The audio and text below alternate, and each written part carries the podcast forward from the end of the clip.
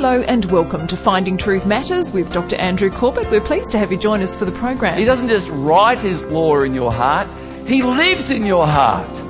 It's not just the law you've got written on your heart, you've got the author there. When you enter into a contract, you have to sign on the dotted line, obligating you to certain behaviours, so you don't do it lightly. When you enter a covenant, it's for life. Historically, it was ratified in blood. Needless to say, you don't enter into one of those lightly either. In the Old Testament, it's recorded that the Israelites failed to keep the laws of the Old Covenant, so the New Covenant was to be made in the blood of Jesus and was to replace the Old one. The New Covenant is Dr. Corbett's topic for tonight. Let's join him now. Please turn to Jeremiah chapter 31.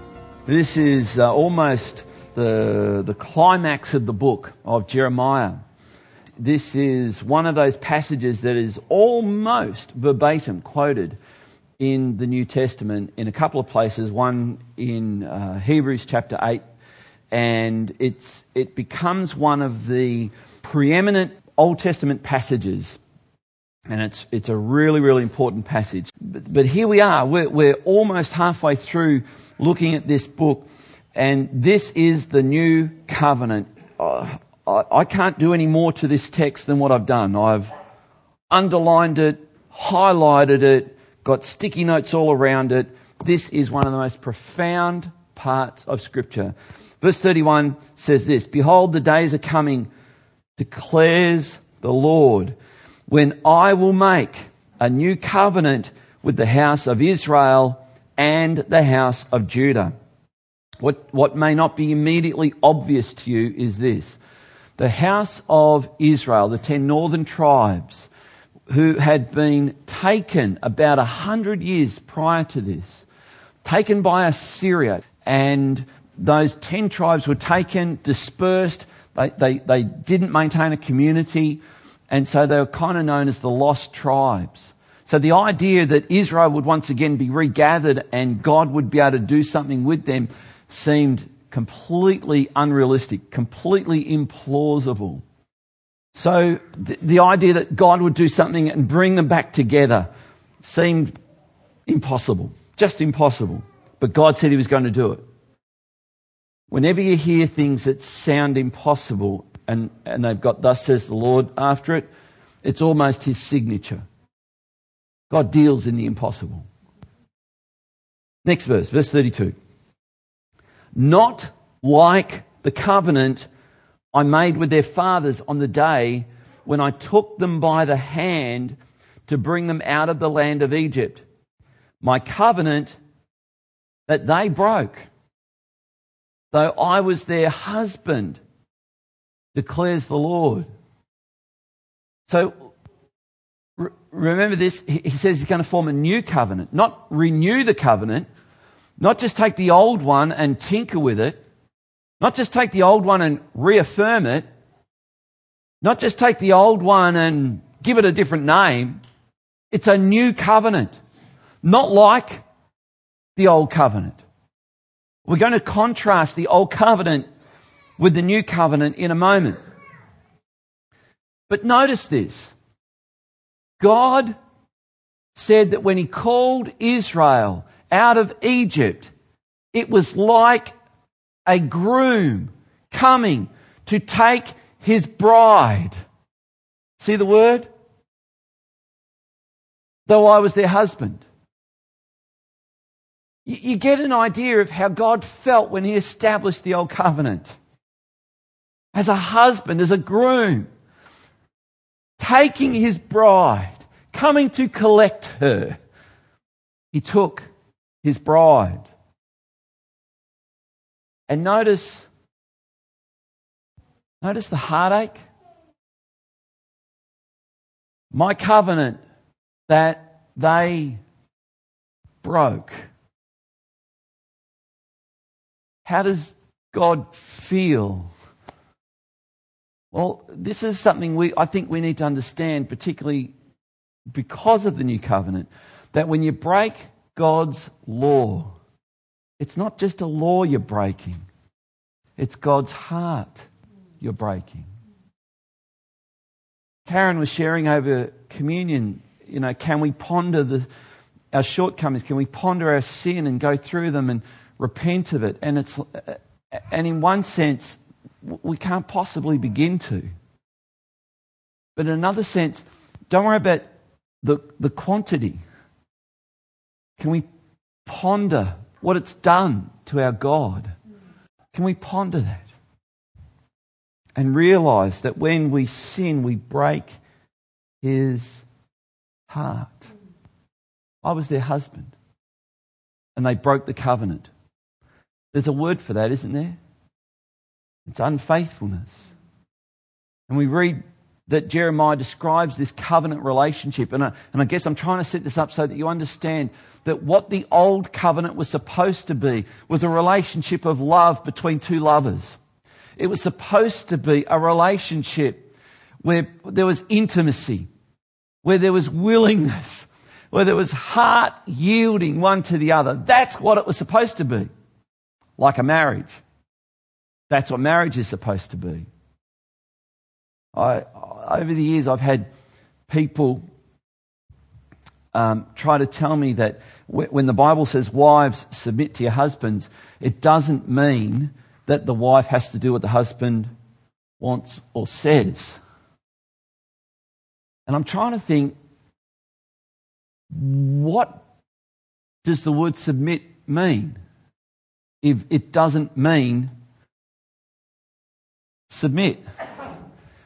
But if we can get this, if we can willingly submit to our God and understand that marriage is a picture of that, and then we can understand that God knows the pain of divorce. And we need to understand this because God says that old covenant will be done away with. I will establish a new covenant. And you might think, why bother? People don't keep them. Why bother? We haven't got to describe the new covenant yet, but let's just note this. A relationship with God is only possible via covenant. God says, I'm not interested in casual relationship. I'm not interested in that. You see, God is the ultimate God of commitment. You can't have God as your friend and then have him unfriend you if I look like there's a little bit of Facebook bitterness coming out at me right from, I felt the pain just of being unfriended on Facebook. I think one day I had 12 people unfriend me. I don't even know who they were. God will never unfriend you because his nature is commitment. And here Israel was not abandoned by God, they abandoned God. And so, we need to understand that covenant is a commitment. That the only thing we can kind of parallel it to today is marriage. The closest thing we've got. And that's why we need to understand that it's not like this other word, and I hear this word used today to describe marriage, and I think you, you, you can try and redefine this, but it will just, it's, it's a reality that will come back. It's like gravity. You, can, you could pass a bill in Parliament next week saying we no longer agree with gravity. and you can scold gravity. You can tell gravity it is no longer to, you know, uh, affect its worst on those who jump off cliffs or you will be very ticked. But it's going to ignore you. It's going to treat you with complete disrespect. And you can redefine certain principles and concepts that govern the universe. And that is this that the highest physical intimacy between two people demands the highest commitment between those two people. And you might think, well, I'm not into bits of paper. It's not a bit of paper, it's a principle that governs the universe. The highest form of intimacy between two people demands the highest commitment between those people. That's why sex before marriage is not only wrong, it's bad. It's not only wrong and bad, it's unwise and it's unhelpful. So, That's why covenant is different to a contract. I remember know, preparing a couple for marriage, and uh, this is years ago, and I said to them, You've got to understand, when, when you're entering into this, you're going to be vowing to each other, till death do us part. The, the, this marriage relationship you're entering into is for life. That's why, that's why divorce is not an option. And they said to me, oh, the guy said to me actually, the guy said, yeah, you're right, divorce is not an option. It's, it's only a last resort.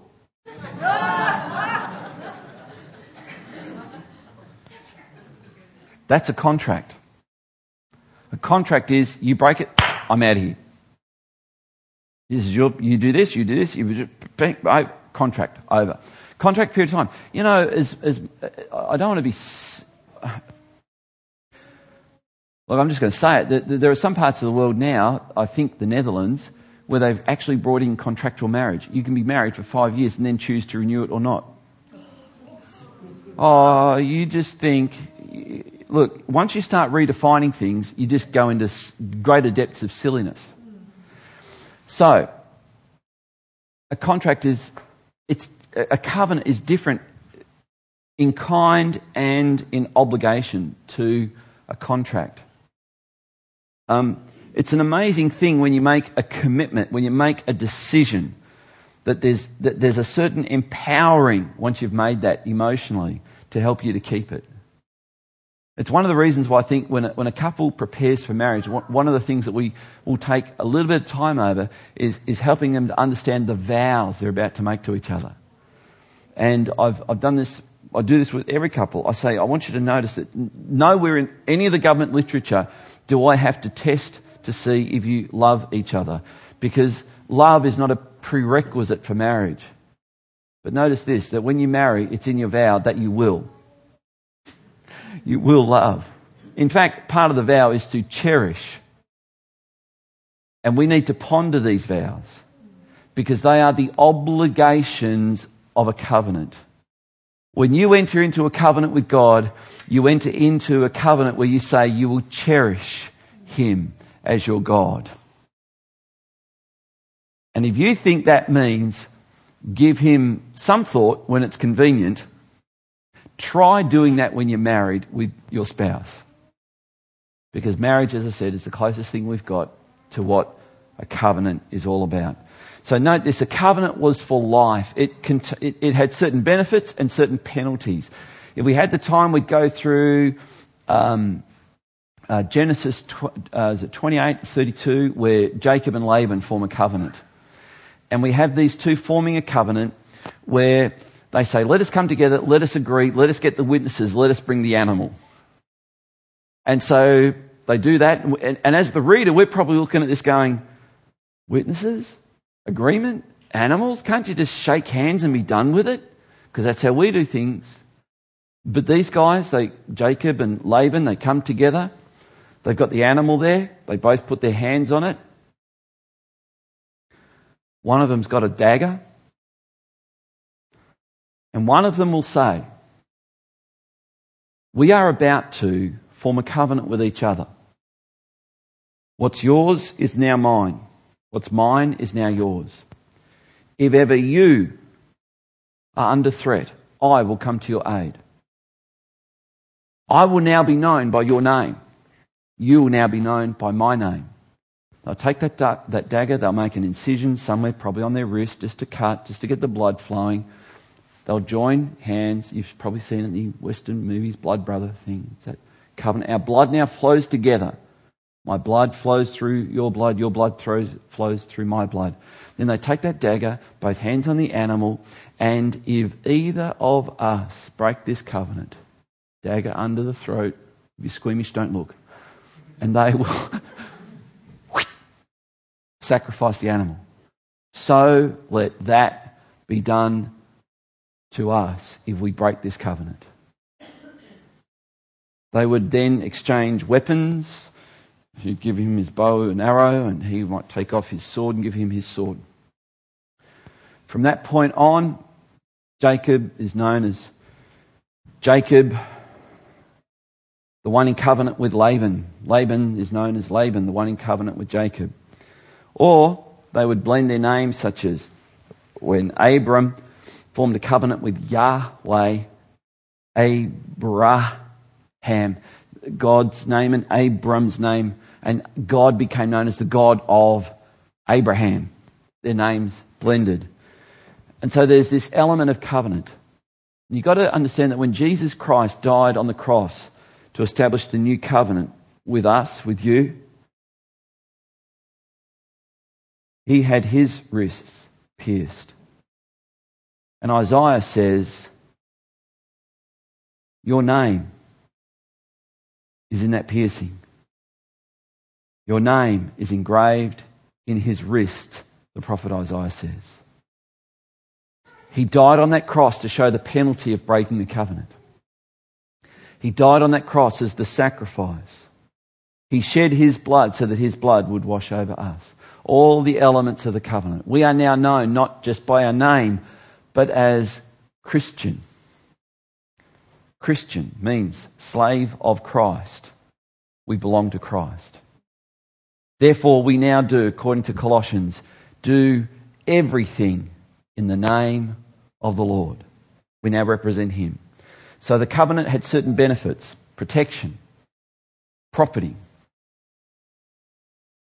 companionship, and it also had certain penalties. Now, the Old Covenant had a certain set of agreements that these were known as laws. And we read here in that previous verse that Israel did not keep them. They broke them. They broke the laws. And so Israel had failed to keep these agreements. That's what Jeremiah accuses them of. They had failed to keep these laws. We read in the next verse, verse 33. But this, note, for this, but this is the covenant that I will make with the house of Israel after those days, declares the Lord. I will put my law within them, and I will write it on their hearts, and I will be their God, and they shall be my people. It's not that the new covenant, this new covenant that Jesus has initiated for us, has no law. There's a big fancy word for that, and I'll be very impressed if anyone knows the word. It's antinomianism. Anti, against or without. Nomos is the Greek word for law. It's not the Christianity, it's not that grace means you're saved by grace. Go and do whatever you want. That's not what the gospel's about. The gospel is now that God takes his law and look where he writes it. Where does he write it? On our heart. But here's the beautiful thing. You see, the heart speaks of desire. The, the heart, not just the head, the heart says, I want to. I want to. But get this, that's not the only thing that God does in your heart. He doesn't just write His law in your heart, He lives in your heart. It's not just the law you've got written on your heart, you've got the author there. This is the new covenant. So it's not just, oh, I so wanted to murder someone today. Oh, that law. I know that's not our heart because He's written it in our heart. He's changed our desires. We want to live for Him. We want to love Him. The next verse says, and this is, oh, this is amazing. And no longer shall each teach, each one teach his neighbor and each his brother, saying, Know the Lord. For they shall all know me, from the least of them to the greatest, declares the Lord. For I will forgive their iniquity and I will remember their sin no more. No more shall each one teach his neighbor. Very, very careful words here. Neighbor and brother. The one who lives right next to you and the one who lives in your house. No more shall you teach them, for they shall know. And this is the interesting thing that, that children growing up in a, in a home where mum and dad love Jesus, and mum and dad don't compromise on loving Jesus, and mum and dad speak well of Jesus and his church, and mum and dad will just honour Jesus and his people, and mum and dad will demonstrate the love of God, and mum and dad will demonstrate their love for God and his word. They will show their children the law written on their heart that says, We love Jesus. It's funny how that's contagious. It's funny how kids don't need anything more than to see mum and dad really loving Jesus. No more will they have to be taught because they'll see it. They'll know. They'll know. They'll know. Does this mean you don't need teachers? No, it's not. Don't take it out of its context. But it's saying that when you, encounter somebody who's really genuine, you know there's something different about them. And that's the difference between the new covenant and the old covenant. But notice this this covenant was to be formed with Israel and Judah, the house of Israel and the house of Judah. This covenant was for Israel first. This is not saying, I'm finished with Israel. There's no further purpose for it. No, it's to say, Israel, you, you were my people, and I extend to you now first offer on the new covenant.